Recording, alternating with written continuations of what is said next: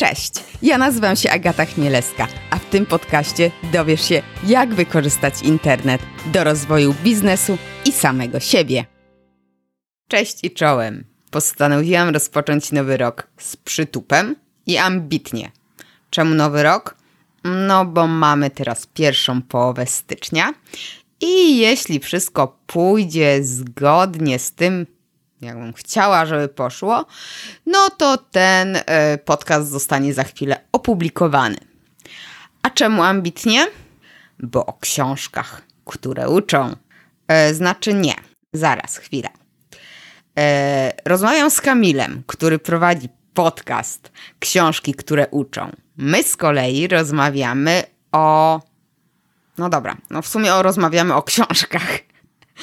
E, ale tak, główny cel naszej rozmowy to podzielenie się z Tobą sposobami na to, jak korzystać z wiedzy zawartej w książkach biznesowych. Czyli takich, które usprawnią albo Twój biznes, e, albo Twoją pracę zawodową, albo też dziedzinę, w której chcesz się rozwijać, tak? Rozmawiamy o tym, jak się uczyć z tego typu książek, jak robić y, notatki z takich książek i jak przechowywać zdobytą wiedzę. To takie główne tematy, ale rzecz jasna, jak to ze mną bywa, skaczemy czasem trochę na lewo, czasem trochę na prawo. Yy, mówimy też o tym, jak wybierać książki yy, do czytania, yy, czym jest intencjonalne czytanie. No i rzecz jasna, polecamy kilka fajnych książek do przeczytania. Znaczy, głównie Kamil poleca, tak, ale ja podpisuję się pod jego rekomendacjami. Wszystkie tytuły mm, książek, tak, e, linki do podcastów czy artykułów, o których wspominamy podczas naszej rozmowy, e, znajdziesz w notatkach. A teraz ja już nie przedłużam, tylko zapraszam do słuchania, bo wesoły i mądry to odcinek. Cześć Kamilu, fajnie, że znalazłeś czas na rozmowę. Cześć Agata, dzięki bardzo za zaproszenie. Ja Ciebie jako tako znam, a nawet chyba troszeczkę dobrze, ale jakbyś mógł y, powiedzieć coś o sobie więcej y, słuchaczom, żeby mogli Cię poznać? Okej, okay, to witam, dzień dobry, nazywam się Kamil Dudziński. E, na co dzień zajmuję się prowadzeniem podcastu o nazwie Książki, które uczą, e, gdzie omawiam książki, które, no, jak sama nazwa wskazuje, uczą i przekazują jakąś wartościową wiedzę a dodatkowo pracuję jako koordynator projektów wokół bloga Liczy się wynik razem z Bartkiem Popielem e, od około roku, a w wolnych chwilach e, bardzo lubię chodzić po górach. To jest takie jedno z moich hobby. No właśnie o, o tych książkach, które uczą i ogólnie o książkach e, chcę trochę Ciebie dzisiaj podpytać, pomęczyć.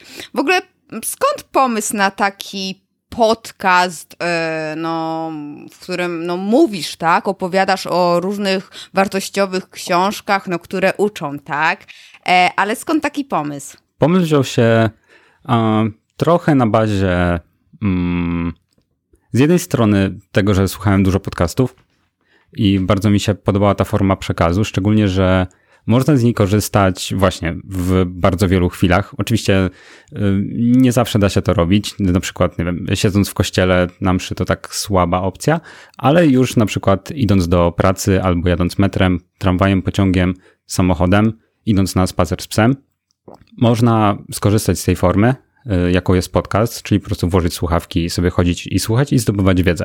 Bardzo mi się to podobało, że po prostu nie trzeba siedzieć ani się jakoś bardzo skupiać na, na, na, na tym konkretnym zajęciu. I pomysł jako taki przyszedł trochę sam z siebie. Częściowo to był wpływ też testu, czy też badania StrengthsFinder, e, które wtedy wykonałem. Znaczy, wykonałem je rok wcześniej i później właśnie po tym, jak zacząłem słuchać podcastu z pasją mocnych stronach Dominika Juszczyka, e, którego też wiem, że słuchasz, e, to tak zacząłem sobie szukać troszkę, mm, w czym tak naprawdę mógłbym się sprawdzić, co by było takim tematem, który mógłbym zrobić, żeby wykorzystać właśnie te moje e, talenty, żeby pracować w obrębie tego, w czym jestem faktycznie dobry. No i z książkami zawsze mi było po drodze. Zawsze lubiłem czytać. E, I pomyślałem, że może taką fajną formą też z jednej strony dla ludzi. Będzie to, jeśli powiem trochę o książkach, które czytam właśnie w taki sposób streszczając je, tudzież wybierając najważniejsze lekcje, mm, żeby z, jedno, z jednej strony mogli zaoszczędzić czas, albo osoby, które już przeczytały daną książkę, będą sobie mogły ją po trochu powtórzyć. To była też taka fajna forma dla mnie, bo często jest jednak tak, że czytając jakąś książkę, przeczytamy ją, odłożymy na półkę i za rok już kompletnie nic z niej nie pamiętamy, a jednak szkoda mi po prostu tego, no bo poświęcamy od kilku do kilkunastu godzin na przeczytanie czegoś, co ostatecznie ma ulecieć, no słaba opcja. Więc stwierdziłem, że jeśli to sobie tak będę powtarzał, przetwarzał, a nagrywał to w ten sposób, to też lepiej sobie utrwalę e, tą wiedzę, którą z tych książek pozyskuję. I to było takie coś, co chciałem sam dla siebie częściowo zrobić, no i wiedziałem też, że jeśli będę nagrywał i zobowiążę się do regularnego nagrywania, to też regularnie będę czytał książki, więc w efekcie będę czytał więcej. Także korzyści są na każdym polu, e, chyba na jakie może e, wpłynąć ten, ten podcast. Tak, to, to jest prawda. Trochę tak się podśmiechuję, dlatego że Dominik i mocne strony talenty Galupa się co, co którymś, no nie wiem, to bardzo często w moim podcaście pojawiają. Ja w sumie też tak, podcast, później mocne strony też u mnie się to tak bardzo zazębiło. Też e, to i to jest bardzo ze sobą powiązane, więc doskonale A, się rozumiem. A, no, no, dokładnie. A powiedz mi skąd bo książek jest, oboje zresztą mamy ten sam problem, tak, że e, co chwila pojawia się jakaś książka, którą chcemy przeczytać, oboje, bo tutaj dużo na ten temat rozmawiamy i, mm, i obserwujemy e, różne e, promocje e, e e-bookowe. Tak, zdecydowanie. tak. Powiedz mi, jak ty, na jakiej podstawie ty wybierasz książki do czytania? No bo ogrom jest, tak? I jakbyś miał tak czytać wszystkie i później wybierać te, które uczą, no to by ci czasu na życie nie starczyło, co? Może tak być, no bo jednak książek jest całkiem sporo. Ja wybieram książki, szczególnie teraz, inaczej, powiem bardziej w kontekście tego, jak wybierałem do tej pory. Bardzo często na podstawie poleceń innych osób i tego, tak jak faktycznie po prostu czułem, że o, jakiś temat jest mi bliski, chciałbym go zgłębić i brałem się za tą książkę. Sprawdzałem, jakie ma recenzje, e, sprawdzałem, czy jest w ogóle warta przeczytania, czy autor jest w jakiś sposób osobą, który, której można zaufać, bo to też jest dość ważne, bo łatwo trafić na książki, które e, no, są pisane może nie przez szarlatanów, ale osoby, które mówią, że się znają na temacie, a tak naprawdę no, chcą siebie wypromować. E, I no, trzeba rozróżnić, że no, nie zawsze książki są wartościowe, tak po prostu. I do tej pory tak wybierałem właśnie na, na, tego, na podstawie tego, że jakiś temat chciałem zgłębić, albo książka wydawała się ciekawa i warta przeczytania, no to czytałem. Mm, teraz, w tym roku, właśnie bardzo chcę to zmienić. To znaczy, znów posługując się słowem, które bardzo promuje wspomniany przez nas wcześniej Dominik, chciałbym do tego podejść bardziej intencjonalnie. E, w ogóle mam wrażenie, że niedługo będzie tak, że tak jak się mówi, że podcast bez, czy tam książka bez Steve'a Jobsa nie może się obejść, to tak, tak jakiś podcast bez Dominika się nie będzie mógł obejść. E, ale właśnie chciałbym podejść bardziej intencjonalnie do tego tematu. E, to jest taki mój cel na ten, na ten rok, żeby wybrać sobie takie 3-4 tematy. Już dwa z nich mam wybrane i w, nawet nie tyle wybierać książki, które są związane z tym tematem tak w 100%, e, typu, że wyznaczanie celów i będę czytał 10 książek o wyznaczaniu celów, tylko przyjąć taki temat, przykładowo komunikacja i poszukać różnych książek, które na ten temat mówią, albo wokół tego tematu i próbować jakoś odnieść je, w jaki sposób możemy rozwijać komunikację, lepiej się komunikować, jak ta komunikacja może pozytywnie albo negatywnie wpływać na nasze życie. Więc to jest taki, takie jedno kryterium, y, żeby właśnie zgłębiać jakiś wybrany temat, y, albo temat, który chcemy się nauczyć. Przykładowo, jeśli chcemy się nauczyć y, lepszego prezentowania, czy opowiadania historii, no to na przykład książki takie jak Narratologia, albo Mów jak TED, albo Szkoła Mówców, no to będą jakby naturalnie się skłaniały, tak? I myślę, że to jest dość istotne, żeby nie czytać właśnie książek takich mm, różnych, skacząc z tematu na temat, tylko faktycznie zagłębić się w jakiś, i nie tyle czytać, ale później wdrażać w życie w to, co się, mm, to, co się z nich dowiemy.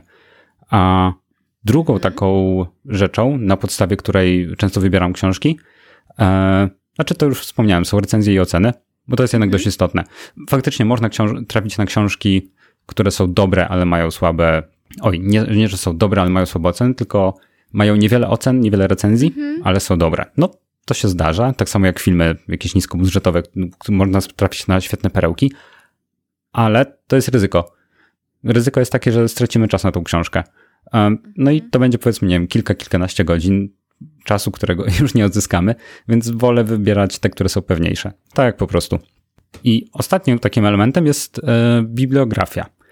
Mhm. Czyli y, tutaj akurat łatwiej się to odnosi do książek papierowych, bo w e-bookach zwykle nie jesteśmy w stanie tego sprawdzić wcześniej, do jakich materiałów odnosi się autor, ale w książkach papierowych zawsze możemy zajrzeć na ostatnie strony i zobaczyć, czy jest tam 200 pozycji, czy ponad 200, tak jak w przypadku książki e, Włam się do mózgu Radka Kotarskiego. Tak. Oj, tam jest chyba nawet więcej niż 200, tam jest tak, 300. Tak. E, właśnie, czy to jest tego typu książka, czy to jest książka, która w ogóle nie ma żadnych odnośników. Przy czym też warto zauważyć, bo jest dużo książek, które są napisane na bazie ludzkich historii albo doświadczeń autora i one nie będą miały bibliografii zbyt dużej zwykle, e, więc to warto zwrócić, ale to są takie mniej więcej kryteria, na podstawie których e, ja dobieram książki do czytania.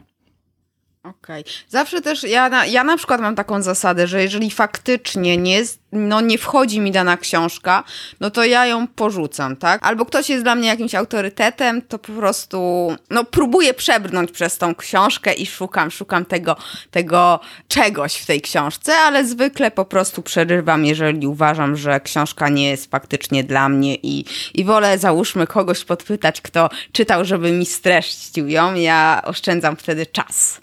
I to jest hmm. też takie. No, to jest faktycznie fajna opcja. Szczególnie, że czasem w ogóle to jest, to jest ciekawe, bo z natury nie wiem, dużo osób czyta książki, bo, bo, bo od początku do końca, od deski do deski trzeba przeczytać, bo inaczej nie ocenię tej książki. E, z drugiej strony właśnie, lepiej odrzucić, bo szkoda czasu, ale myślę, że też warto rozważyć, czy chcemy tą książkę odrzucić dlatego, że źle się nam ją czyta, albo jest y, nudna, albo na przykład y, jest, y, nie wiem, źle napisana, czy dlatego, że pokazuje punkt widzenia, z którym się nie zgadzamy i jesteśmy oporni na ten punkt widzenia, bo to też może być e, jeden z tak. przypadków. A, więc tutaj takie, no w sumie ciekawa zagwozdka. No. Nie, są takie książki, które faktycznie mają bardzo dobre recenzje i wiele osób je poleca, ale są. Mm, takim językiem napisane, że ja nie jestem w stanie przez nie przebrnąć. Załóżmy, za dużo mają odwołań do, do Boga albo do jakiejś, nie wiem, wiary, w którą ja się nie, nie ze wszystkim zgadzam, tak? Więc mhm. ja po prostu, no, no nie męczę się, tak? Jest tyle książek, że, że faktycznie wolę wybrać coś, co sprawi mi przyjemność, no bo w końcu czytanie książek, e, przynajmniej dla mnie, jest ogromną przyjemnością i relaksem. Zdecydowanie się zgadzam. tak, nawet, nawet jakichś takich biznesowych czy naukowych, e, ale faktycznie muszą, e, muszę czuć język autora, więc to, to jest takie ważne. Tak, to ułatwia A, odbiór w ogóle. Tak, tak, tak, dokładnie. Wiesz co, mm, jakiś, znaczy jakiś czas temu, w ostatnim odcinku chyba u siebie publikowałeś, albo przedostatnim, rozmowę u Kasi Bieleniewicz z tak podcastu tak Tuż przy uchu o, o tym, jak notować, prawda, z książek. Tak jest. Jak Właściwie jak się, jak się uczyć z książek też, y, jak, tak, jak to tak, le tak. wiedzę lepiej, tak. le lepiej zapamiętywać. Tak, tak, tak. No tam poruszaliście właśnie kilka takich wątków. A y, jakbyś właśnie tak streścił, bo ja odeślę do tego odcinka, ale y, gdybyś powiedział tak w trzech punktach o tym właśnie, jak się uczyć, jak, jak też, mm, no nie wiem, właśnie tak y, najistotniejsze te informacje z tych książek wyciągać. Mm, Okej, okay. to temat jest troszkę nie rozbudowany. Da się w punktach. W trzech punktach e, da się, czyli jak e, te informacje zbierać, e, znaczy zbierać, czy jak się, jak się uczyć. W sumie to będzie jedno. To jest tak, przeczytać, zanotować, powtórzyć. I, okay. I, tyle. W trzech punktach. No nie? I teraz to możemy rozbudowywać. Tutaj dużo o tym powiedziałaś w podcaście, który nagrywałaś z, o efektywnym uczeniu się. O efektywnym? A, Dorota Filipiuk. Właśnie, z Dorotą Filipiuk. Tam dużo mówi, y, mówiłyście właśnie na temat tak. tego, jak się uczyć. I to tak, tak samo można zastosować do książek. Czyli robić mapy myśli. Um, można też, taką fajną rzeczą jest to, co ja dokładnie praktykuję, ale też często dużo osób, chociażby w jakichś klubach książkowych praktykuje, że można drugiej osobie opowiedzieć o tej książce albo innym Mhm. osobom, bo to nie tyle chodzi o, w takiej nauce, nie tyle chodzi o zapamiętywanie tych rzeczy, tych informacji, e, bo e, znaczy chodzi o zapamiętywanie, ale lepiej zapamiętujemy, jeśli tej wiedzy używamy, w jaki sposób ją przetwarzamy. Jeśli ją, na, na dobrą sprawę, jeśli chcemy ją wydobyć w jakiś sposób, to wtedy tak naprawdę trenujemy pamięć. To przetwarzanie, żeby to, co gdzieś jest zebrane, e, oddać na zewnątrz. E, Więc to jest taka jedna z fundamentalnych zasad. I właśnie do tego się chociażby odnosi Radek Kotarski w swojej książce, czyli Włam się Tak. do mózgu. Tam jest dużo fajnych metod na ten temat. Także myślę, że tutaj możemy spokojnie do tej książki po prostu odwołać.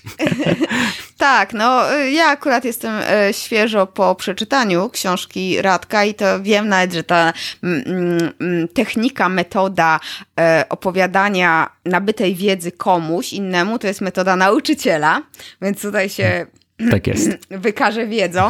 Brawo, brawo. na ten temat. Akurat wczoraj o tej metodzie czytałam, więc jestem naprawdę bardzo, bardzo na świeżo. Ale książki i mapy myśli. No, książka jest zwykle gruba, albo no przynajmniej, no, jak zrobić mapę myśli z książki? Tyle tam jest tej wiedzy, stron i czy ty to praktykujesz? Sam robisz takie mapy myśli albo jakieś, no, takie notatki wizualne, no, nie wiem, na kilka stron? Robiłem, ale z mojej perspektywy jest to niepraktyczne, um, bo zajmuje dużo czasu. Zrobienie mapy myśli takiej naprawdę konkretnej zajmuje bardzo dużo czasu. Pamiętam, jak robiłem mapę myśli z książki Esencjalista.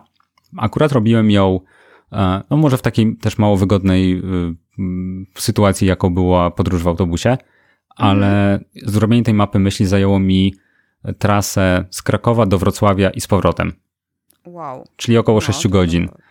E, No, myślę, że jeśli robiłbym to na komputerze przy biurku, to by może zajęło 4,5, ale to wciąż jest bardzo dużo, bo to jest tak, że przechodziłem, no ta książka jest wypakowana wiedzą, więc tam przechodziłem krok po kroku przez każdy akapit. Mhm. Więc to i też jest taka rzecz, że no, ta mapa myśli jest ciężko przeszukiwalna. Później, jeśli Mhm. e, chciałbym e, jakąś konkretną porcję wiedzy zebrać, no to mogę zajrzeć do tej mapy myśli, poszukać w niej, no i to mi zajmie powiedzmy z 20 minut, jeśli wiem, że akurat tam mam tego szukać. No ale to dość trudne, bo jeśli przeczytasz się 100 książek, to nie ze wszystkich będziemy pamiętać, co było, w której Tak. i gdzie czego mamy szukać. Więc to jest trochę problematyczne. Także mapy myśli próbowałem, robiłem, no i zrezygnowałem. E, Przynajmniej, znaczy e, inaczej, nie robię z książek map myśli. Do podcastu robię mapy Okej. myśli. Okej, o. E, to ciekawe, co mówisz o tym, że do podcastu robisz, to później cię podpytam o to. Ale z książkami, właśnie Dorota mówiła, że mapy myśli można wszędzie zastosować. Ja też jakoś tak nie...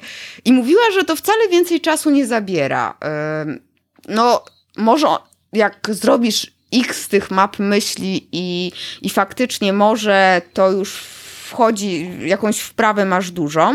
E, Zresztą Gabrysia z, też była u mnie w podcaście. mm, Ona się zajmuje sketchnotingiem, flipowaniem. Mm, Ona mówiła, że też z książek robi tam e, takie no, notatki wizualne, ale e, mnie przekonuje głównie to, że notatki wizualne są trudno wyszukiwalne i, i, i to jest to jest główny argument, nie? Zwłaszcza jeżeli ktoś bardzo dużo czyta. Więc to, to co mówiłeś też, że zapa- no, trudno zapamiętać to wszystko. Mhm. Tak się jeszcze odniosę, bo mm, nie sądzę, żeby e, robienie map myśli było czasochłonne. Tak e, w kontekście, jeśli mamy czytać drugo, e, na przykład tą samą treść jeszcze jeden raz i ją zakuwać, że tak. Tak. powiem, to jest o wiele lepsza metoda, jeśli chodzi o zapamiętywanie i jest o wiele bardziej skuteczna, bo autentycznie tą wiedzę nie tylko pochłaniamy, ale ją przetwarzamy i jakby wykorzystujemy, nawet- znaczy no nie tyle ją wykorzystujemy jako wiedzę, ale układamy ją sobie w głowie. To jest, może być coś troszkę też takiego jak, a, pamiętam, że w, y, y, jedną z takich rzeczy, jeśli chodzi na przykład o układanie myśli w jakiś sposób, to gestykulacja jest bardzo pomocna. O. Tutaj y, nie chcę akurat odnosić do konkretnych badań, bo ich nie pamiętam, ale pamiętam, że słuchałem ich w jednym z podcastów. To właśnie była rozmowa z panią, która zajmowała się y, kognitywistyką. Tak. Mhm. A to ciekawe. A nie pamiętasz jeśli- kogo? E, poszukam. Myślę, myślę, myślę że powinienem Może gdzieś znaleźć. Się uda. Może się uda znaleźć. Ale e, okej, okay, no mm, a jak robiłeś te notatki? Bo są różne metody robienia notatek z książek. Ja na przykład mam taką metodę leniwca. To się nazywa lenitus volitus. To się ludzie dziwią, że ja tak robię, ale faktycznie ja tak robię, że czytam i albo faktycznie na bieżąco sobie jakieś kilka akapitów streszczam, albo po rozdziale, nie po przeczytaniu całej książki, bo jak przeczytam książkę, to już do tego nie wrócę na pewno. Yy, znam siebie po prostu. Od roku wracam do jednej książki, nie mogę do niej wrócić. E, żeby zrobić notatki, ale ja mówię do telefonu. Ja po prostu mówię do telefonu i mój telefon zapisuje e, to, co mówię, nie? Że później faktycznie ja tam jakieś literówki poprawiam, bo nie wszystko zrozumie tak, jak ja bym chciała, e, coś tam przekręci, ale mm, jak to się mówi? To nie jest, że ja tu nagrywam notatki głosowe, tylko faktycznie e, telefon zapisuje. To jest dyktowanie głosowe. No, no, no. Normalnie zapisuję to, co mówię i to jest edytowalne i, i wszystko jest super. I, I to jest taka moja metoda, a mm, i u mnie się sprawdza. Ty jak robisz notatki? Bo mówisz właśnie z tą mapą myśli, że tak dużo ci zajęło to czasu. Ty to jechałeś, czytałeś i robiłeś notatkę, czy, czy ogólnie jak robisz? Teraz y, inaczej. Robiłem, y, jak robiłem tą mapę myśli, akurat, czy tam wcześniejsze mapy myśli, to no, zapisywałem ręcznie akurat. Mhm. Teraz, później przerzuciłem się właśnie tak, tak, jak ty. Nie robiłem map myśli, akurat tylko robiłem sobie notatki. E, wtedy jeszcze chyba, ho, chyba jeszcze w Google Docs i w Google Keep czasem korzystałem. Różne, bo przeskakiwałem z narzędzia na narzędzie szukając najlepszego i dopiero gdzie dochodzę do, do takiego optimum, ale też używałem dyktowania głosowego i często do pisania postów y, na bloga też używałem dyktowania głosowego. Jednego posta napisałem w dużej części w drodze z pracy do domu. E, tak, to było super. Idę sobie spacerkiem i, i dyktować do telefonu, ale zepsuł mi się mikrofon, więc już z tego nie korzystam. E, tak e, trochę psikus. Mm. W ten sposób to robiłem. Teraz robię tak, bo też chciałbym tutaj zauważyć, że ja mam akurat taką specyfikę, że dopiero teraz będę to robił, ale mm, ja streszczam sobie książki i wyciągam z nich takie najważniejsze lekcje, mhm. żeby je przekazać w podcaście. E, nie zawsze robię tak, że przynajmniej inaczej, do tej pory nie robiłem tak, żeby zbierać sobie jakąś bazę, bazę wiedzy w danym temacie, e, co chcę bardzo zmienić w tym roku, mhm. E, jak już mówiłem wcześniej. Ale to jest tak, że w tej chwili korzystam z takiej aplikacji jak Notion mhm. i tam akurat tworzę sobie, mam taki szablon, według którego tworzę podcast i tam wypisuję sobie wszystkie tematy z danej książki i jak przygotowuję, po prostu sobie ją streszczam. Te rzeczy, które są moim zdaniem najważniejsze i kluczowe, mhm. które chciałbym przekazać innym lub które chciałbym dla siebie zachować, to je po prostu tam mam. Na ich podstawie robię mapę myśli, czyli to, o czym będę mówił w trakcie podcastu, mhm. a co chcę teraz robić w tym roku, co zobaczymy, czy, y, czy, czy, czy, czy mi wyjdzie, czy, czy faktycznie będę miał na tyle zapału i chęci, żeby to robić, to jest coś, żeby właśnie ta wiedza zostawała mi na później, czyli żeby, jeśli czytam książkę o copywritingu, tak jak ostatnio czytałem y, książkę Artura Jabłońskiego, Artura Jabłońskiego, tak? Dobrze mhm, mówię? Tak, tak, tak, tak.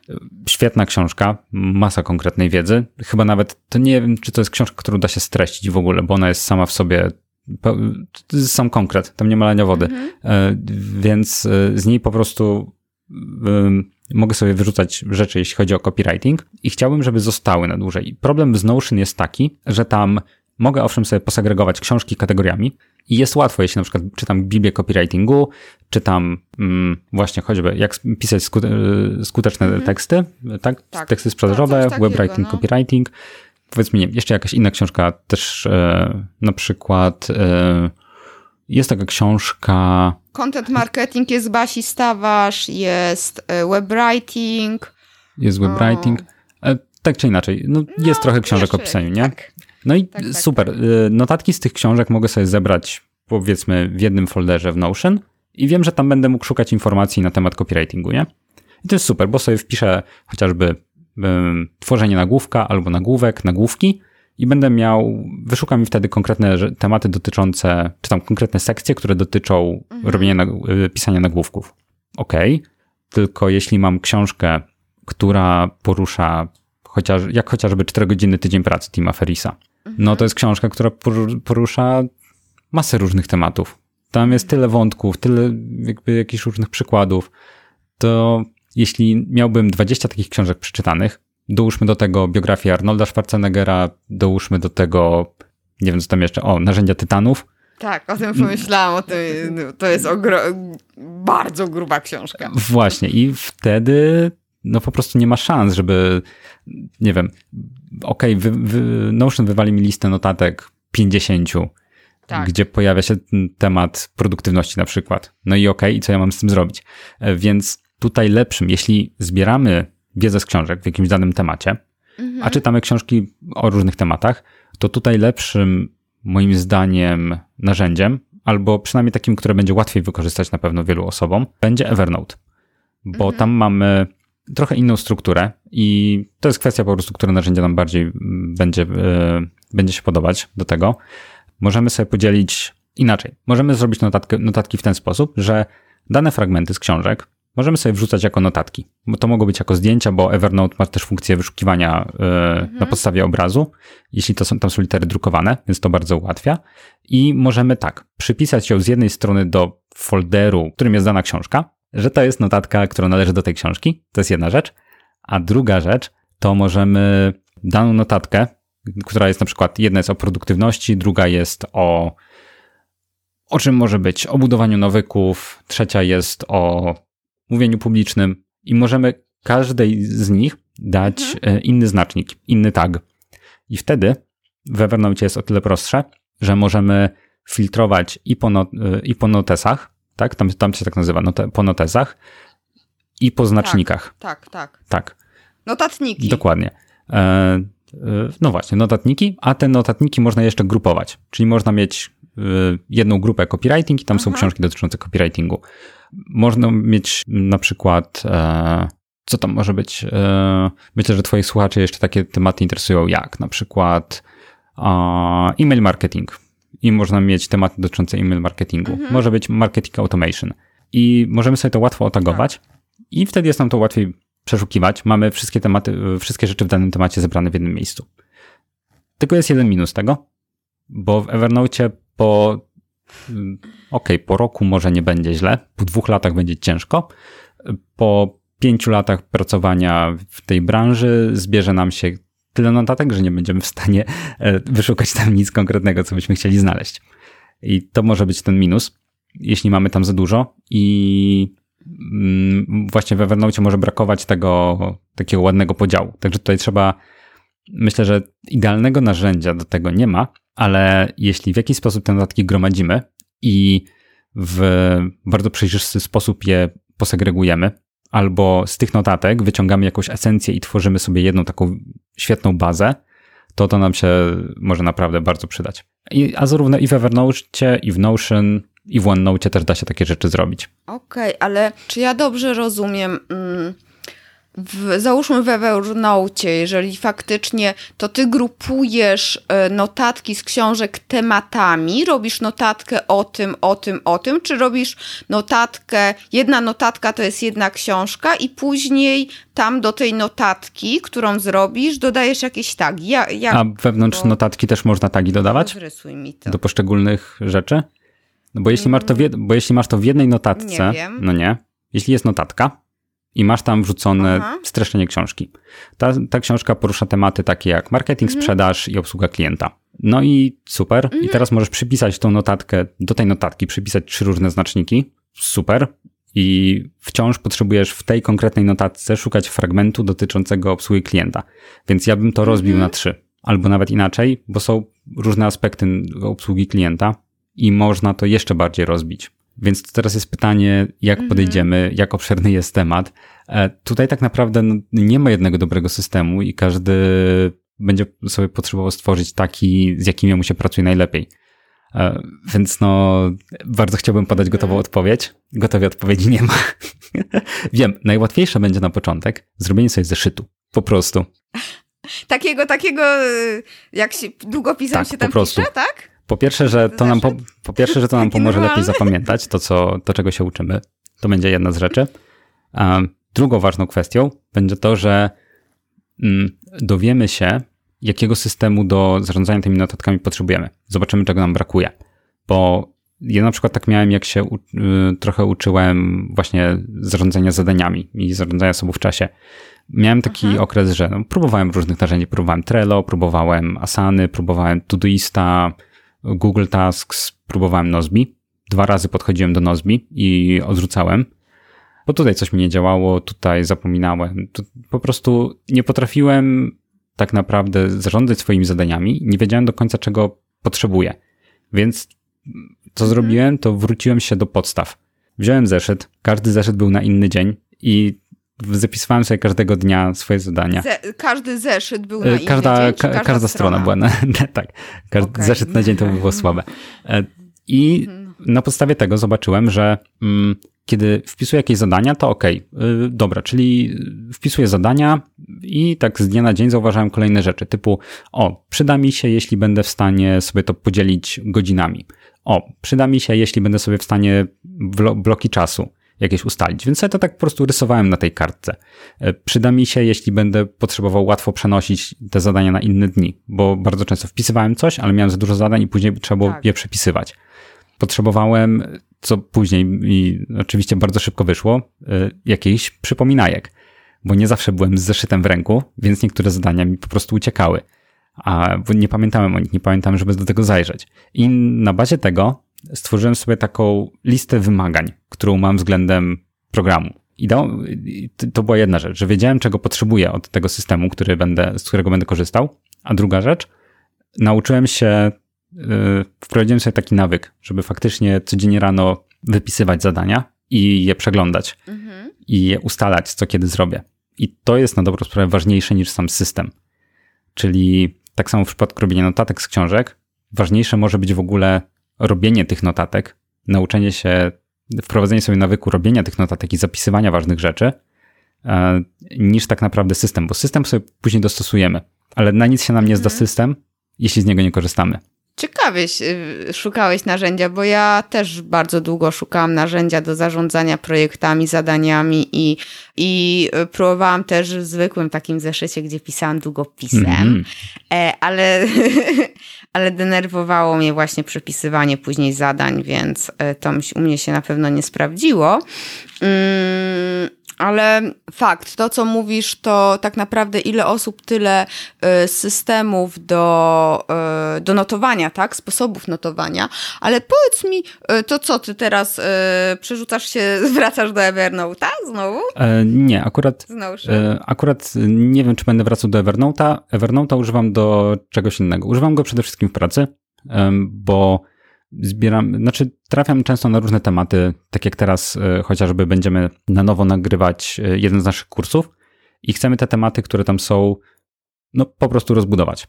Mhm. I jest taka rzecz, że tematy są różne, czasem mam chwilę, żeby poszukiwać jakieś informacje, no i Evernote ma akurat tą zaletę nad Notion, że ma e, dodatek do Chroma, który pozwala zapisywać wycinki z danych stron, tak. zapisywać całe strony i jak zapisuję sobie taki wycinek, to od razu daję, dodaję go do odpowiedniego zeszytu, daję mu do odpowiedni tag.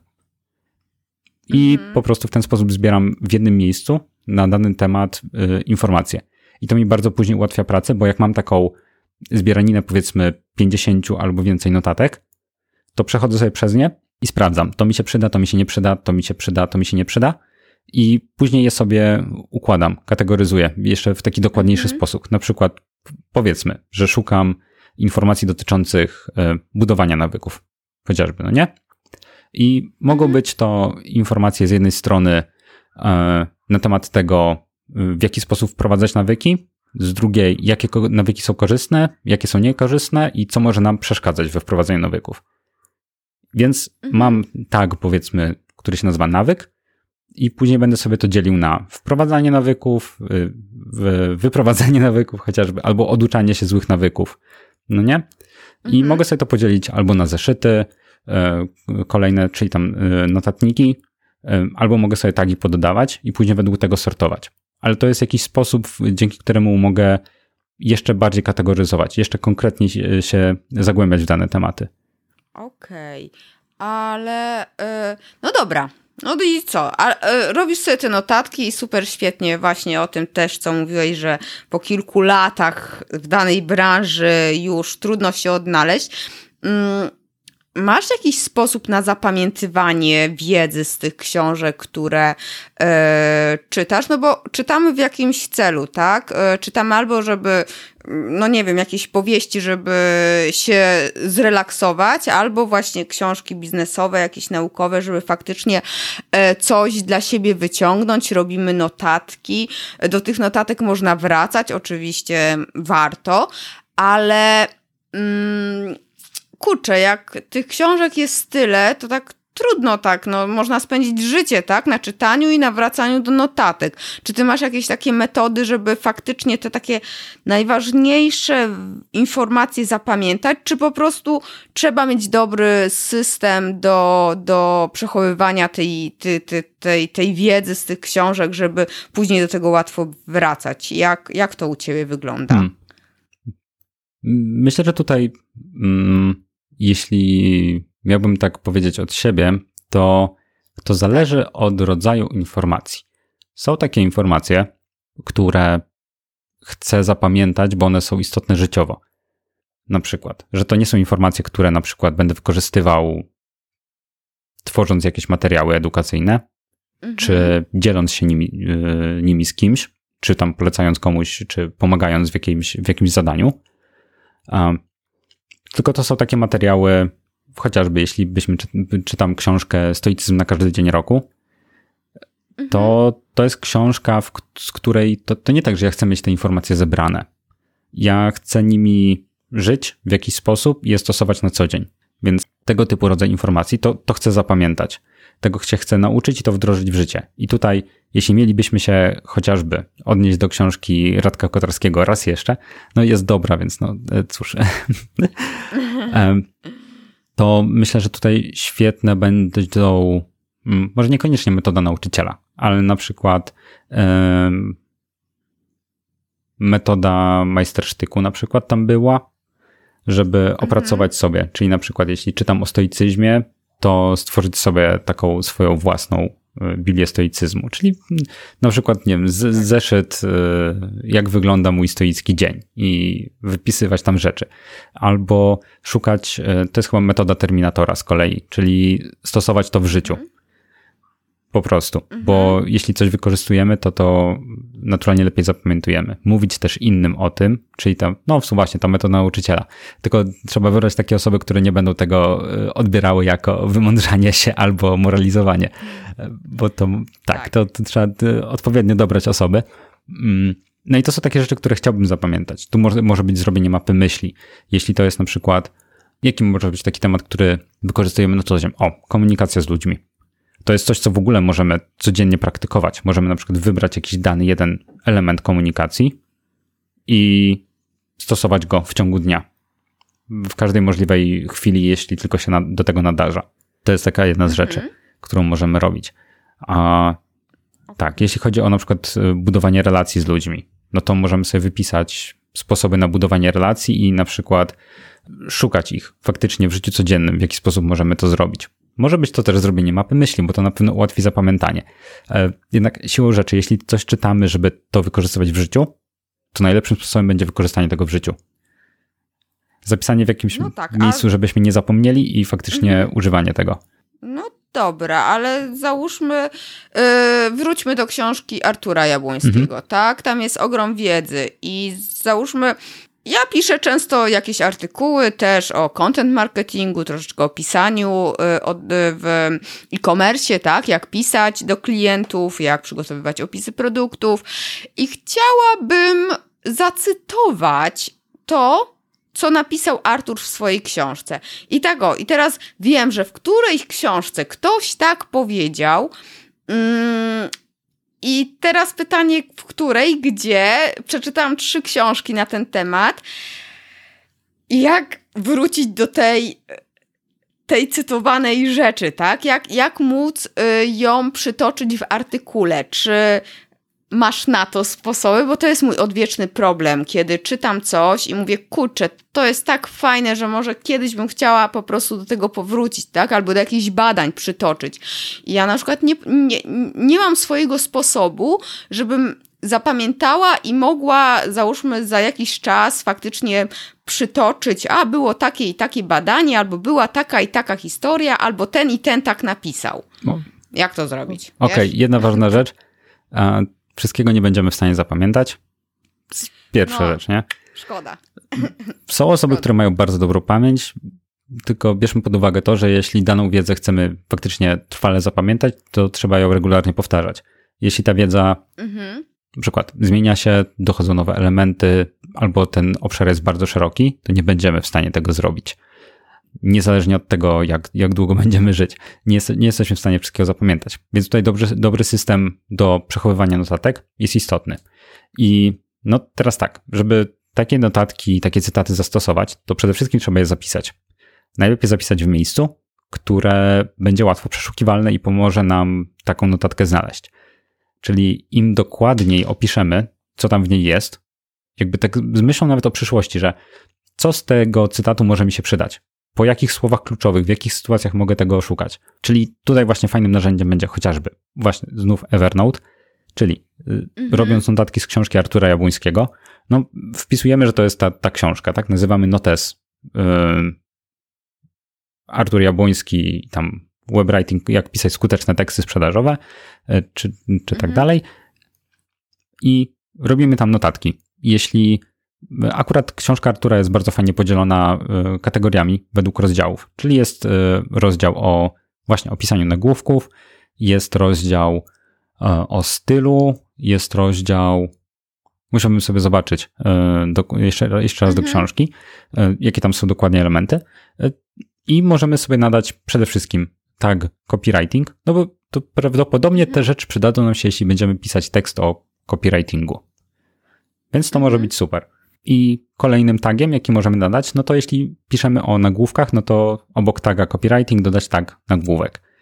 Może być też, co tam jeszcze może być? Właśnie, czytam styl albo styl pisania. Mhm. I później patrząc w Evernote na listę tych tagów, które mamy, jeśli piszemy tekst o pisaniu nagłówków, no to będziemy szukać tagów copywriting i nagłówek.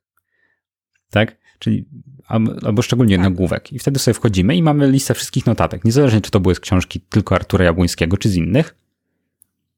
Tak? To będziemy widzieć wszystko, e, listę wszystkich tych e, notatek, które są w ten sposób oznaczone. Możemy to też, też robić tak, że możemy mieć e, oddzielne notesy na dane tematy. Czyli jeśli ogólnie zajmujemy się bardzo szeroko pojętym marketingiem, no to marketing da się podzielić na jakieś tematy. Tak. Właśnie. Więc tworzymy sobie w Evernote grupę takich, e, grupę, grupę tematów, tak? E, którą nazywamy marketing i pod tym mamy pisanie oferty, czy tam oferta, landing page, które się odnoszą właśnie do budowy landing page'a, do jakichś jego elementów i tam sobie zbieramy te rzeczy. Mamy na copywriting, mamy reklama na Facebooku, mamy e-mail marketing, mamy social media marketing, możemy sobie to podzielić na Instagram y, i Facebooka, Twittera i tak dalej, i YouTube'a. I jeśli czytamy książki i widzimy, że jest jakiś temat, który ogólnie jest nam potrzebny i jest coś ciekawego, coś, co może nam się przydać w przyszłości, coś, co chcielibyśmy zachować, no to taką notatkę wrzucamy do odpowiedniego notesu. I tutaj możemy to odwrócić, możemy ją sobie otagować jeszcze dodatkowo w jakiś sposób, żeby nam łatwiej było ją wyszukać. A jak zrobiłeś notatki z książki Artura, skoro no tam faktycznie jest bardzo dużo takiej no mięsa, tak, konkretnej wiedzy, którą warto faktycznie zapamiętać i wdrożyć w życie. Jak zrobiłeś? Bo ja na przykład nie wiem jak z tej książki i też z innych, tak, które faktycznie mają dużo, dużo takich konkretnych wskazówek, rad. No właśnie, yy, masz jakąś, znaczy, no, jak zrobiłeś? No właśnie, no po prostu. E, zacznę od tego, że nie zrobiłem, przyznam się, bez bicia. okay. E, z dwóch powodów. Po pierwsze, że mm, akurat nie, nie zajmuję się copywritingiem tak, jak, jako takim. No nie? Znaczy piszę teksty na bloga, ale to um, no, z, z, są tam zawarte elementy jakby tekstów sprzedażowych. siłą rzeczy, chcę przeko przekonać ludzi do pewnych, pewnych działań, ale to, to nie jest takim głównym moim celem. Pierwszy nie mam zamiaru robić z tej książki podcastu. Dla mnie mhm. często to jest taka, taka rzecz. Nie, nie warto, myślę, jakby każdej wiedzy zbierać. E, znaczy inaczej, no każda tak. wiedza może się przydać, ale to zdefiniujemy dopiero w momencie, kiedy uznamy, że, że, że, że faktycznie jej użyliśmy.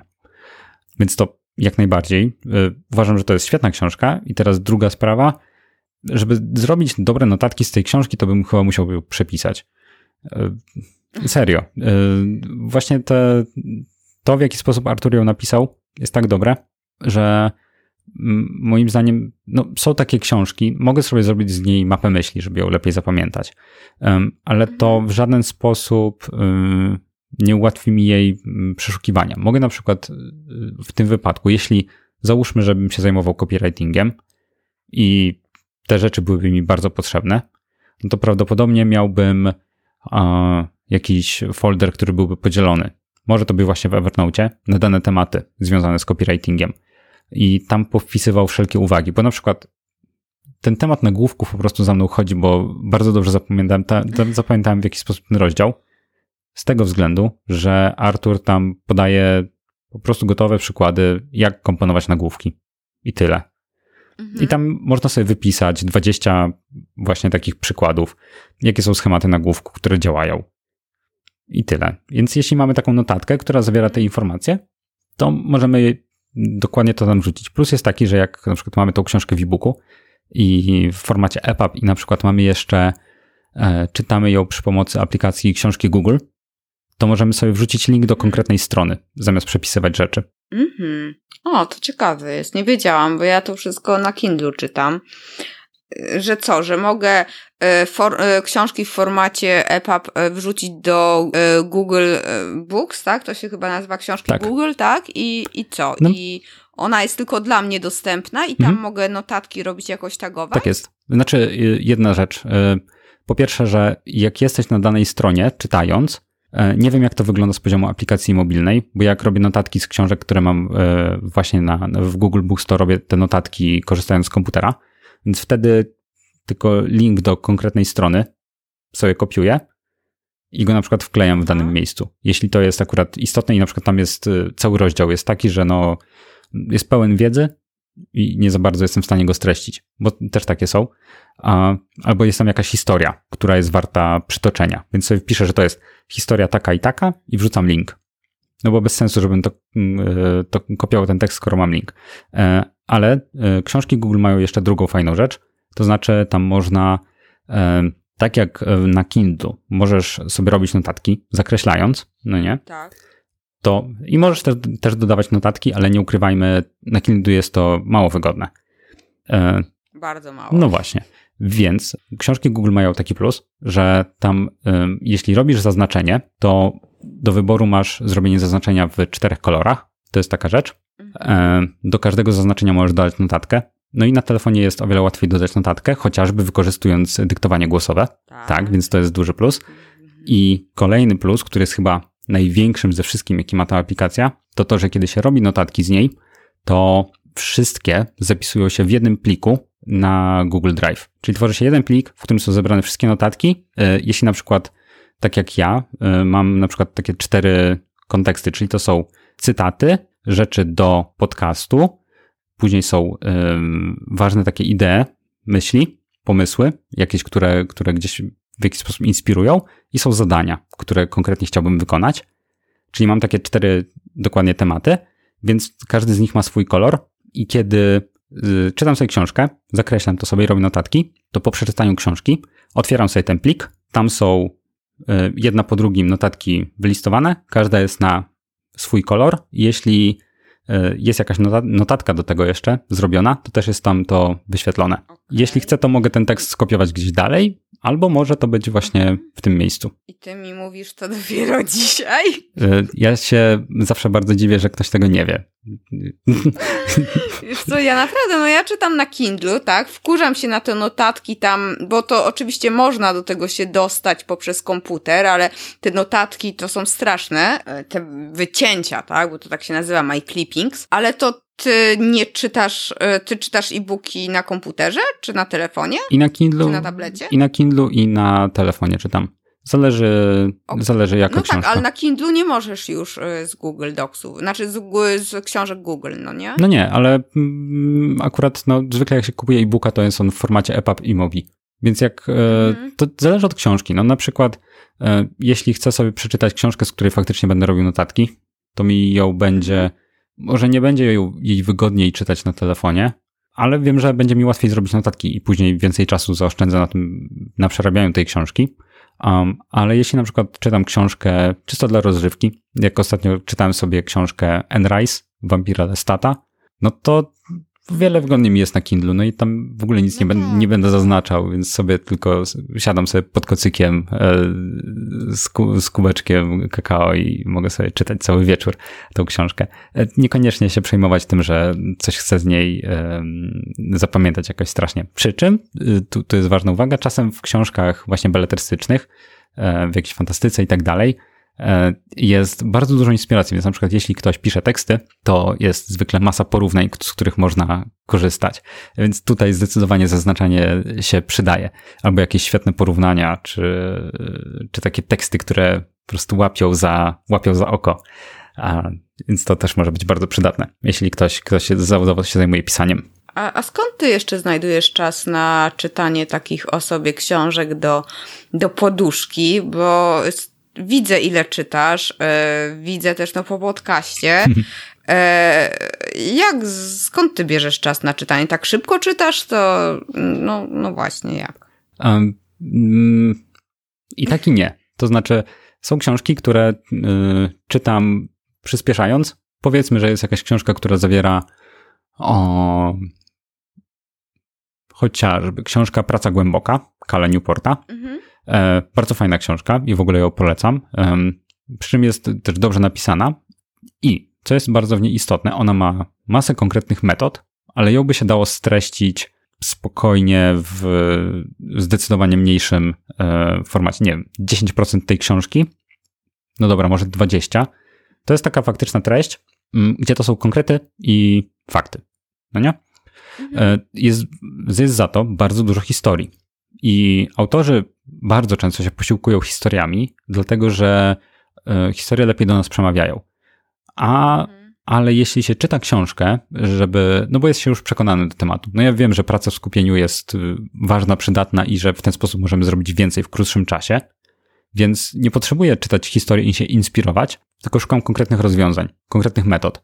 E, mhm. Chcę zobaczyć, czy to jest potwierdzone badaniem, czy to jest potwierdzone badaniem, czy to jest wymysł autora, czy to nie jest chcę zobaczyć na przykład jaki ma, e, co myśli na dany temat, albo e, jak rozróżnia jakieś aspekty pracy głębokiej, albo czym jest właśnie, jak odróżnić pracę, pracę płytką od pracy głębokiej. I takie rzeczy wyłapuję i je mogę sobie na przykład wolniej przeczytać trochę, bo chcę je dokładniej zrozumieć i sobie przemyśleć w trakcie czytania jeszcze. E, ale są takie rzeczy, które mogę przelecieć wzrokiem i nie wiem, czy korzystałaś kiedyś z szybkiego czytania, czy uczyłaś się tego. Nie, właśnie nie chciałam cię spytać, czy to właśnie, czy robiłeś jakiś kurs? E, kursu nie robiłem, trochę się uczyłem tak z materiałów dostępnych za darmo, mhm. ale jak się dobrze poćwiczy, mm, szczególnie jak się czyta fantastykę e, albo po prostu beletrystykę. Jeśli książka jest tak w miarę fajnie napisana, to czytając ją szybko, możesz spróbować kiedyś czegoś takiego. To jest trudne na początku, ale później się, to, później to jest świetne, że e, przelatując po słowach, starasz sobie, się sobie nie zamienić tego na dźwięk, bo to, to, to, że sobie właśnie mówimy jeszcze w głowie ten dźwięk, to, to bardzo spowalnia mm. czytanie. Dlatego się to, e, to, to się wokalizacja chyba nazywa. To się stara wyeliminować. To jest cholernie trudne, nie? Jest trudne, da się wyeliminować.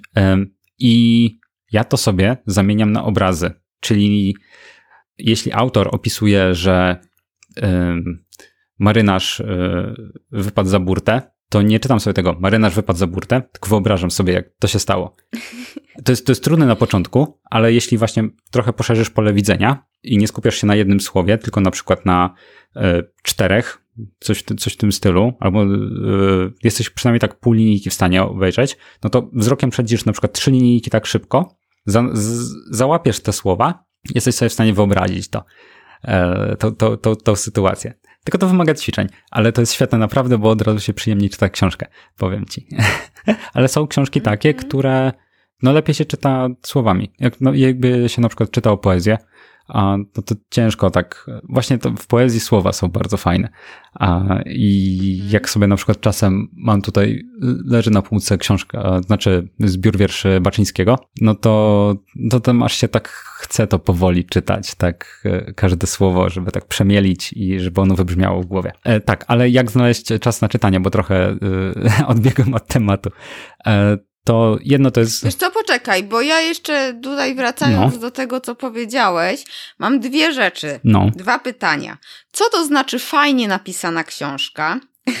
I drugie pytanie to jest, czy czytając tak szybko jesteśmy, czy też zapamiętujemy, tak? Bo są różne, mm, znaczy Osoby, które szkolą z, z szybkiego czytania mówią, że tak samo zapamiętujemy treści, z, właśnie z, stosując metody szybkiego czytania. Ja z drugiej strony jakoś tak mi, no ja, e, tylko że ja nie mam, nie, nie umiem, tak? Nie, nie, nie, nie wyćwiczyłam sobie tego, ale jak tak szybko gdzieś tam lecę z książką, to nie zapamiętuję. I czy Twoim zdaniem, czy u ciebie to się sprawdza, że zapamiętujesz? No i to drugie, pierwsze pytanie w sumie, e, co znaczy fajnie napisana książka? E, dobra, to zacznijmy od e, pytania, które powiedziałaś najpierw, czyli e, odnośnie tego szybkiego czytania i zapamiętywania.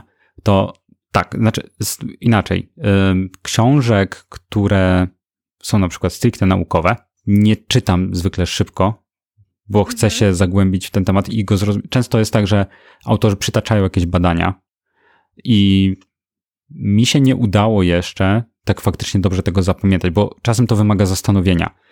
Y, nie ukrywajmy, że wiele książek jest napisanych tak, że no w ogóle czytanie ich samo jest męką, a przelecenie tylko wzrokiem, mhm. bez y, zrobienia czegoś więcej, jakiejś pracy nad tym tekstem, y, po, po prostu tego nie zrozumiemy nie? E, mhm. Owszem, da się to zrobić, to zapamiętać, przy czym akurat dla mnie jest bardzo istotne zrozumienie, czy, czy to, co autorzy przedstawiają, ja nie przyjmuję w ogóle do siebie rzeczy, jeśli ktoś coś napisał, to że to jest prawda. Um, mhm. Bo już dużo razy się, no, niestety spotkałem z tym, że no, czytam jedną książkę, czytam drugą książkę i one sobie zaprzeczają. Więc teraz gdzie jest prawda? E?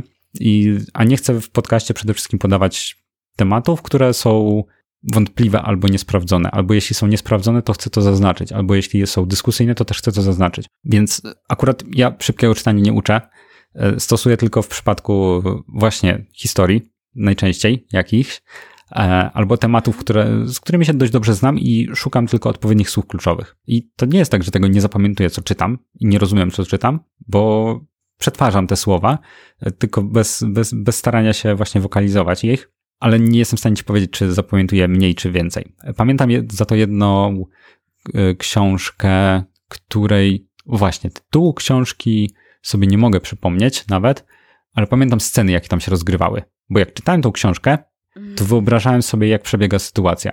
I pamiętam, że tam e, była opowieść o francuskim. On był chłopem po prostu, chyba to było jeszcze. W, książka opowiadała o czasach XVIII wieku bodajże. E, który gdzieś się przeniósł do Ameryki Południowej i stwierdził, że on będzie królem, a właśnie, Król Patagonii się nazywała książka. I mhm. pamiętam taką scenę, którą sobie wyobrażałem, że on tam wmaszerował pomiędzy Inków, że imprezował z nimi przez cztery dni, e, bo mieli wyruszyć na wojnę i po tym jak, przed tym jak wyruszyli na wojnę, to go zabili. Ale nie, e, nie, nie, nie, nie zabili jego, tylko tam się rozegrała jakaś taka krwawa jadka. No właśnie, pamiętam kontekst, potrafię sobie to wyobrazić, ale dokładnie ci nie przytoczę, bo to już prawie dwa lata temu czytałem tę książkę.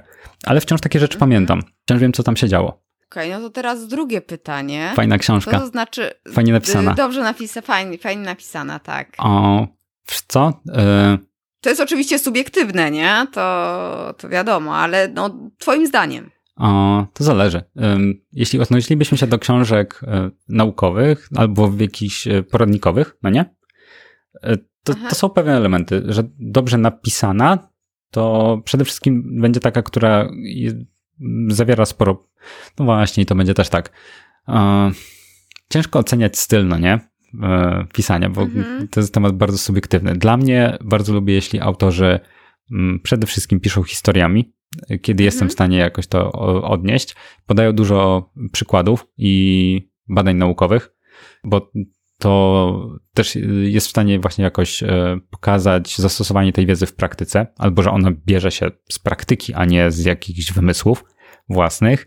Mhm. Mm, to jest dobrze napisana. E, no i też kwestia słownictwa, ale kwestia słownictwa no to, to zmienia się na, na, na ten. Na przykład na pewno nie używanie strony biernej, tylko strony czynnej mhm. w tekstach. To jest po prostu podstawa. Ktoś używa strony biernej, to tego tekstu trzeba czytać zdania dwa razy, żeby go zrozumieć, ale to, to jest taki minus. Ale jeśli chodzi o taki ogół, e, jeśli ktoś opisuje powiedzmy nie wiem, jakąś sytuację w książce, jeśli opisuje właśnie historię, jeśli to jest jakaś beletrystyka, albo jeśli to jest historia opisana e, tak z perspektywy jakiejś osoby w książce poradnikowej, to fajną taką rzeczą jest, którą ja bardzo lubię, jak ktoś opisuje scenami, że to jest troszkę jak film, kiedy ktoś opisuje e, daną scenę, i to są jak właśnie klatki w filmach.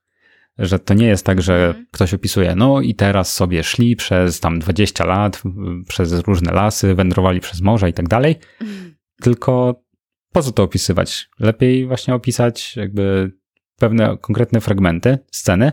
Y, I jeśli się opisuje jakąś scenę, to pokazać, gdzie to się dzieje, i później bardziej się uszczegóławiać jeśli chodzi, bardziej się skupić na jakimś danym aspekcie, jeśli go chcę poruszyć.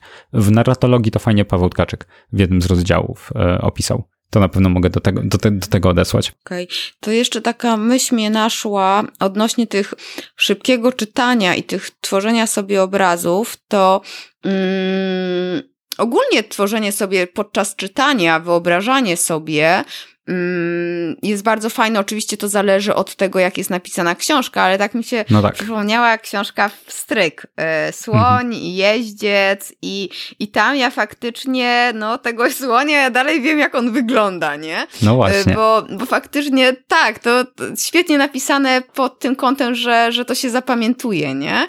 I nawet jeżeli w książce nie jest tak, e, tak to zobrazowane, jakieś, nie jest przełożone mm, jakaś wiedza na obrazy, to fajnie sobie samemu próbować przynajmniej. To jest taka moja metoda, nie? Że ja sobie tam próbuję, nie we wszystkich książkach mi się to udaje, ale też próbuję sobie jakieś tam historie sama w głowie tworzyć. Tak, to jest, to jest, to jest świetna rzecz. W ogóle książka Pstrykt akurat, e, pamiętam, że mówiłaś, że tobie ciężko szło jej czytanie.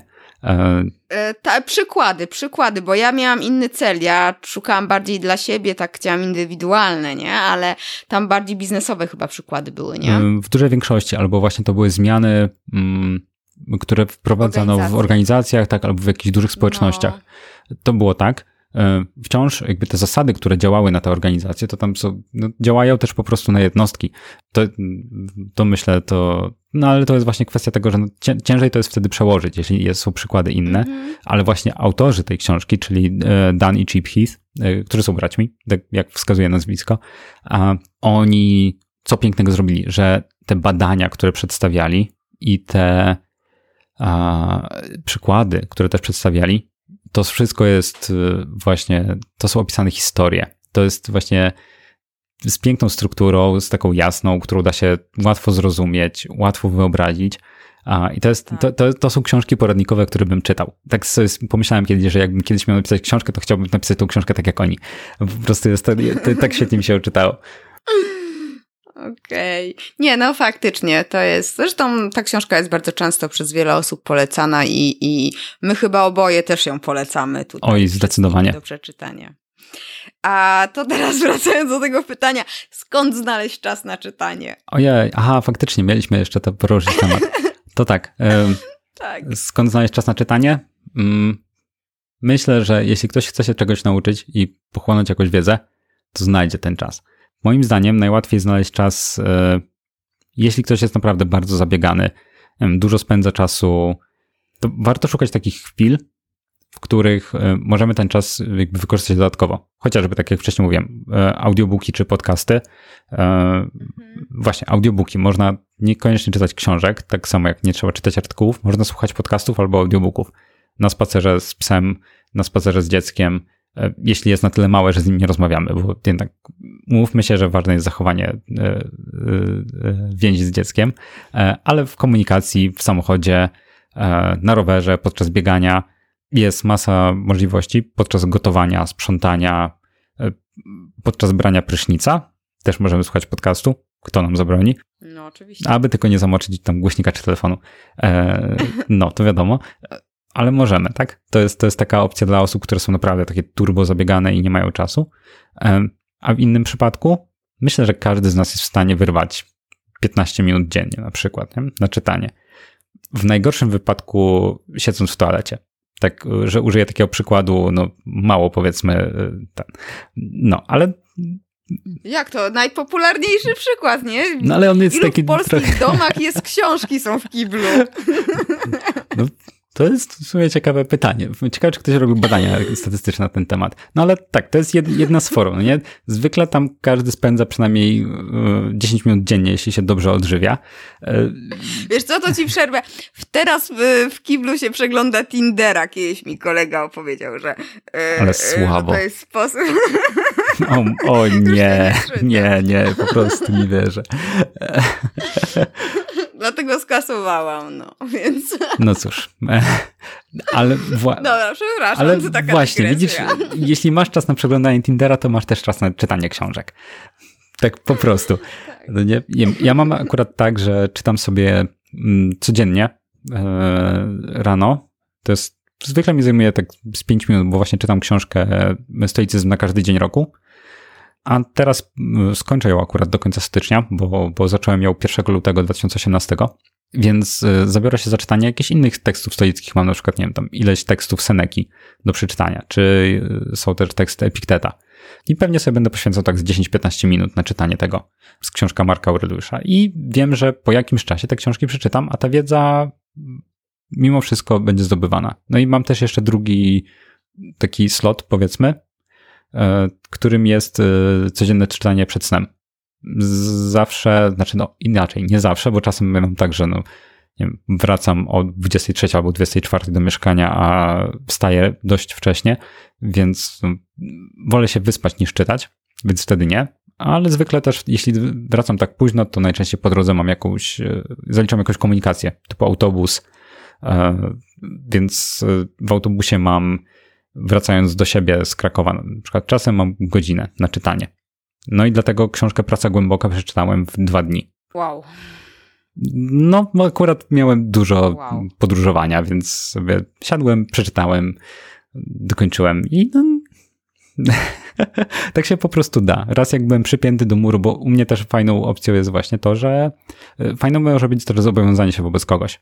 Umówienie się z kimś, że czytamy powiedzmy w takim malutkim wymiarze jedną książkę miesięcznie, mhm. bo już jedną książkę miesięcznie, miesięcznie czytając i stosując w życiu to, co się dowiemy, to jest naprawdę dużo. I właśnie umówienie się, że ok, to pierwszego dnia kolejnego miesiąca opowiadamy sobie o tej książce. No i super. Opowie, jeśli jest taka motywacja, no to wtedy sobie siadamy i czytamy tę, tą książkę, bo mamy jakiś powód, tak? Więc to może tak fajnie wpływać. A u mnie to w ten sposób działa podcast że mam do przygotowania, bo się zobowiązałem, że za dwa tygodnie będzie odcinek. No tak. No więc mam do przeczytania książkę.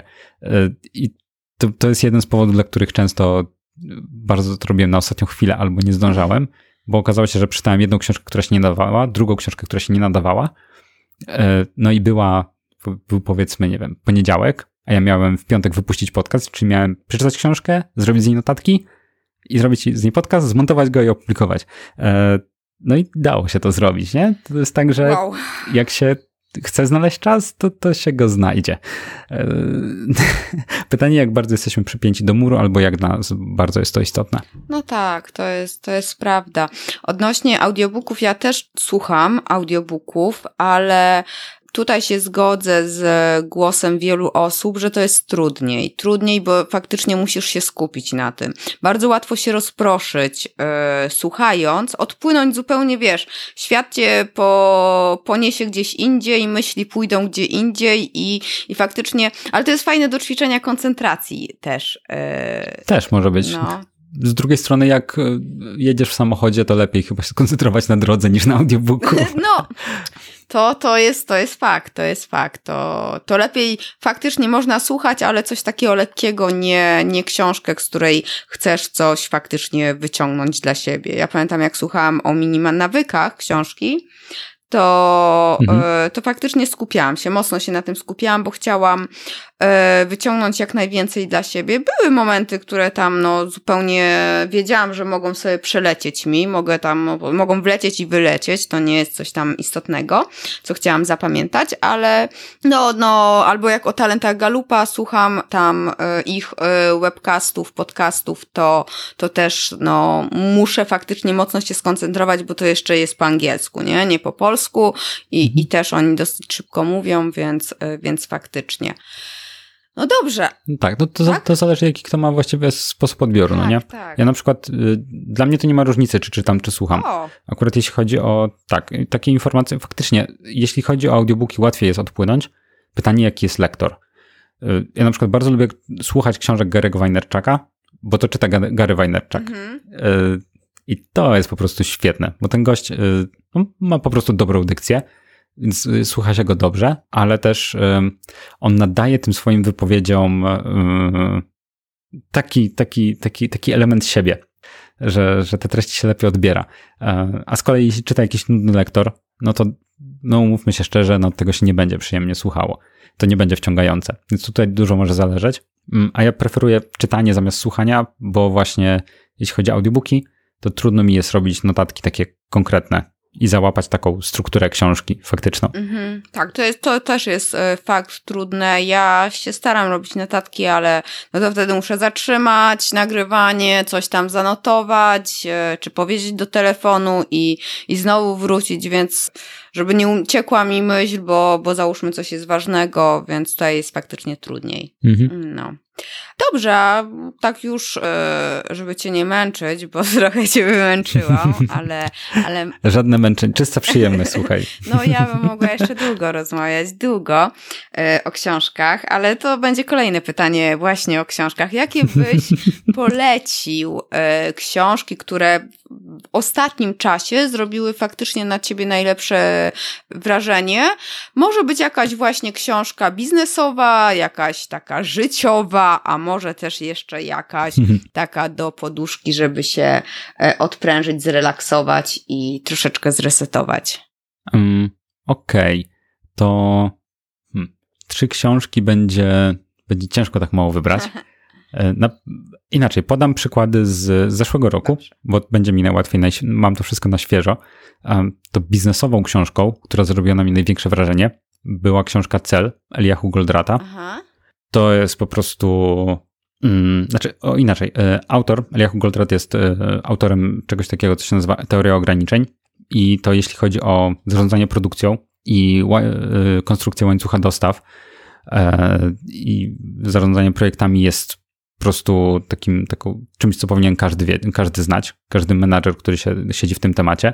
Na przykład po wprowadzeniu usprawnień zgodnie z teorią ograniczeń, i teorią łańcucha krytycznego, chyba tak to się nazywa, w firmie Amica, polskiej firmie, produkującej sprzęt AGD, e, zanotowano 30% e, wzrost wydajności produkcji, bez żadnych dodatkowych kosztów, bez żadnych nowych sprzętów i tak dalej.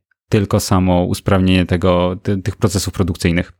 E, więc to jest coś niesamowitego i ta książka jest napisana jak powieść. To jest powieść, która, która przedstawia te główne aspekty, właśnie na przykładzie fabryki produkującej elementy metalowe. To jest książka, która zrobiła na mnie biznesowo największe wrażenie.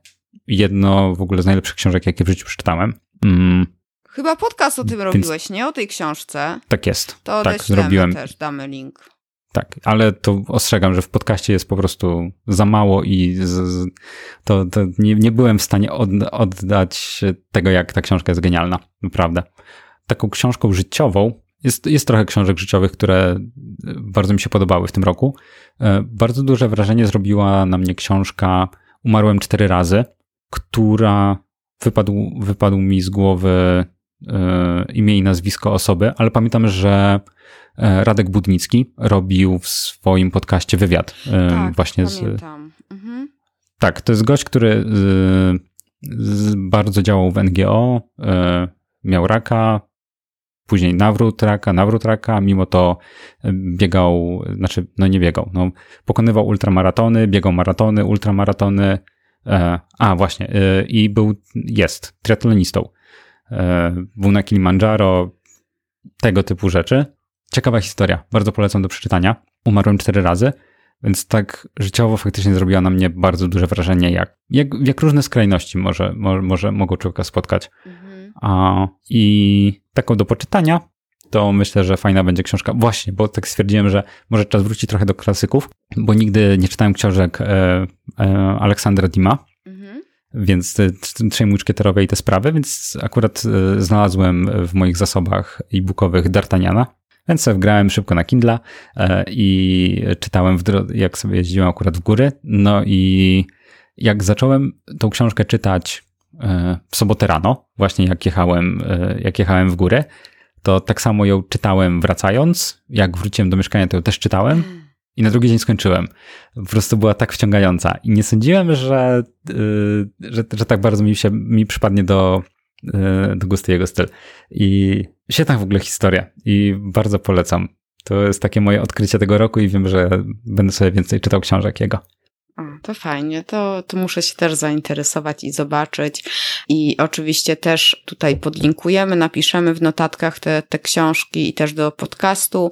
A powiedz mi jeszcze, gdzie możemy Cię znaleźć? Znaczy, ja wiem, gdzie Cię mogę znaleźć, tak? Na Messengerze, ale. Teraz masz nawet mój numer telefonu, słuchaj. Tak, to jest, dokładnie, wiesz. dokładnie. To już w ogóle. E to tak, znaleźliśmy. No, jakby ktoś chciał się z nami skontaktować, podcast to oczywiście podlinkuję, a tak jakby chciał coś, no, coś podpytać czy coś, to, to gdzie uderzać? No to można mnie znaleźć na Messengerze albo na Facebooku jako Kamil Dudziński, ale e, może być ciężko, bo jest trochę Kamilów Dudzińskich, e, więc najłatwiej będzie przez e, właśnie przez podcast, albo na Facebooku, albo na Instagramie profil książki, które uczą, ale tam bywam rzadziej. Łatwiej będzie się ze mną skontaktować właśnie przez stronę podcastu, czyli książki, które uczą.pl, przez maila Kamil Małpa książki, które uczył.pl, żeby nie było. Numeru telefonu nie podam, żeby nie było.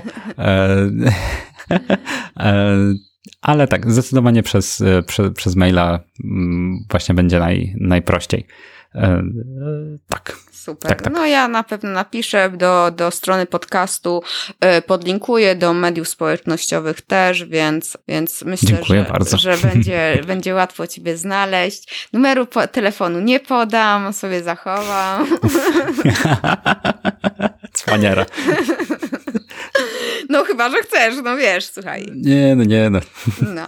Dobrze, dobrze, super, bardzo Ci dziękuję. Ja bym jeszcze mogła Cię pytać i pewnie jak będę robiła notatki, to jeszcze coś tam Cię podpytam, bo dużo pytań mi się e, zrodziło w czasie naszej rozmowy, zresztą odbiegałam często podziwiam cię, naprawdę podziwiam cię za to, ile czytasz i jak fajnie podchodzisz do tych książek, że faktycznie nie łykasz wszystkiego, co piszą, tylko yy, no, no szukasz potwierdzenia, nie? I jakoś umiesz przetworzyć tą wiedzę, którą i przekazać też w podcaście, więc tutaj naprawdę yy, ukłony z mojej strony.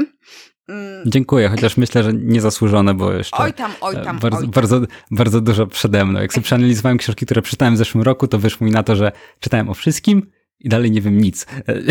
Więc jeszcze, jeszcze, jeszcze dużo przede mną. Myślę, że my za tam 30 lat to dalej będziemy uważali, że nic nie wiemy, więc... E, w sumie chyba tak. Więc to jest, to jest ten, to, to jest ten ból, że, że, że no, nigdy nic nie wiemy i całe życie się uczymy, więc stąd też fajnie, żeby wiedzieć, jak wyciągać tą wiedzę z tych książek i jak e, wyszukiwać. Dobrze, ja Ci naprawdę bardzo dziękuję. Mm, I, I co? Mamy teraz nowy rok, jak nagrywamy, y, więc no podcast pewnie się ukaże w styczniu. Taki jest przynajmniej plan, y, więc ja Ci życzę no, z okazji nowego roku wszystkiego, wszystkiego naj i e, samych wartościowych książek, które uczą. E, no i Dziękuję. rozwoju dalszego, e, dalszych sukcesów w podcastowaniu. Dziękuję bardzo. Tobie również życzę wszystkiego dobrego. Dużo podcastów wypuszczanych według planu, który sobie założyłaś i dużo świetnych gości, którzy wnoszą, którzy mam nadzieję wniosą a, dużo wartościowych treści dla osób, które cię słuchają. Tak. Zdecydowanie. Dziękuję. No na razie z gośćmi mam bardzo, bardzo e, dużo szczęścia, bo, bo wszyscy są naprawdę bardzo, bardzo dużo dają, więc jeszcze raz dziękuję i trzymaj się. Hej. Hej.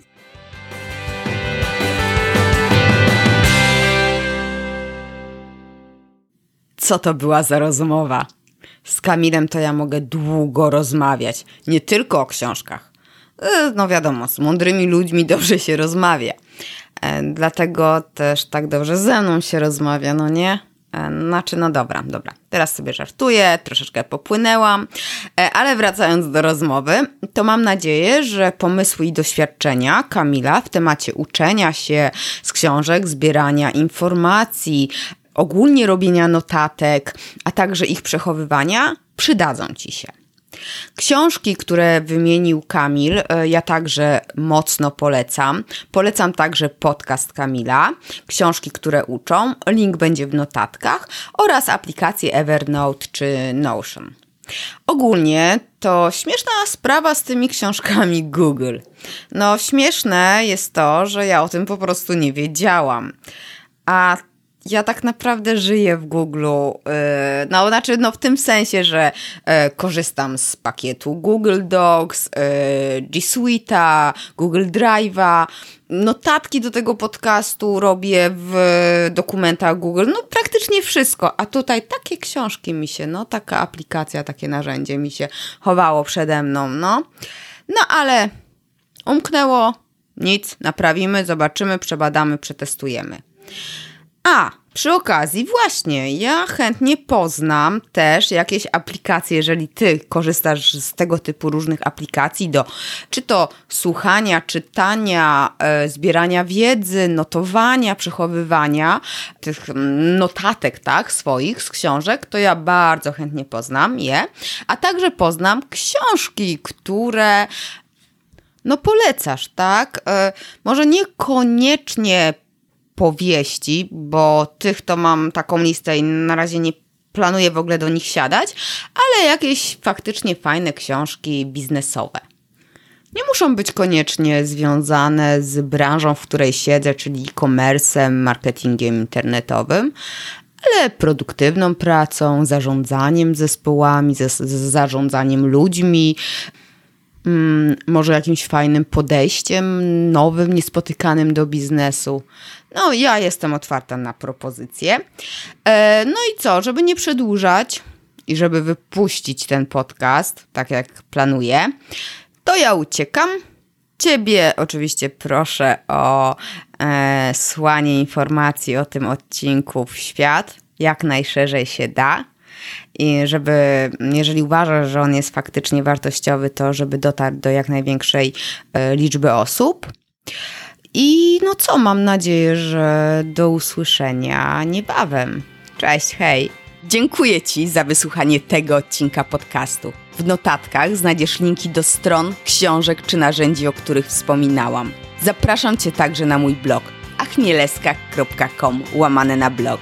Jeśli uważasz, że ten podcast może być pomocny także innym osobom, poinformuj ich o nim, a także zostaw opinię na iTunes. Niech konwersja i uśmiech będą z Tobą.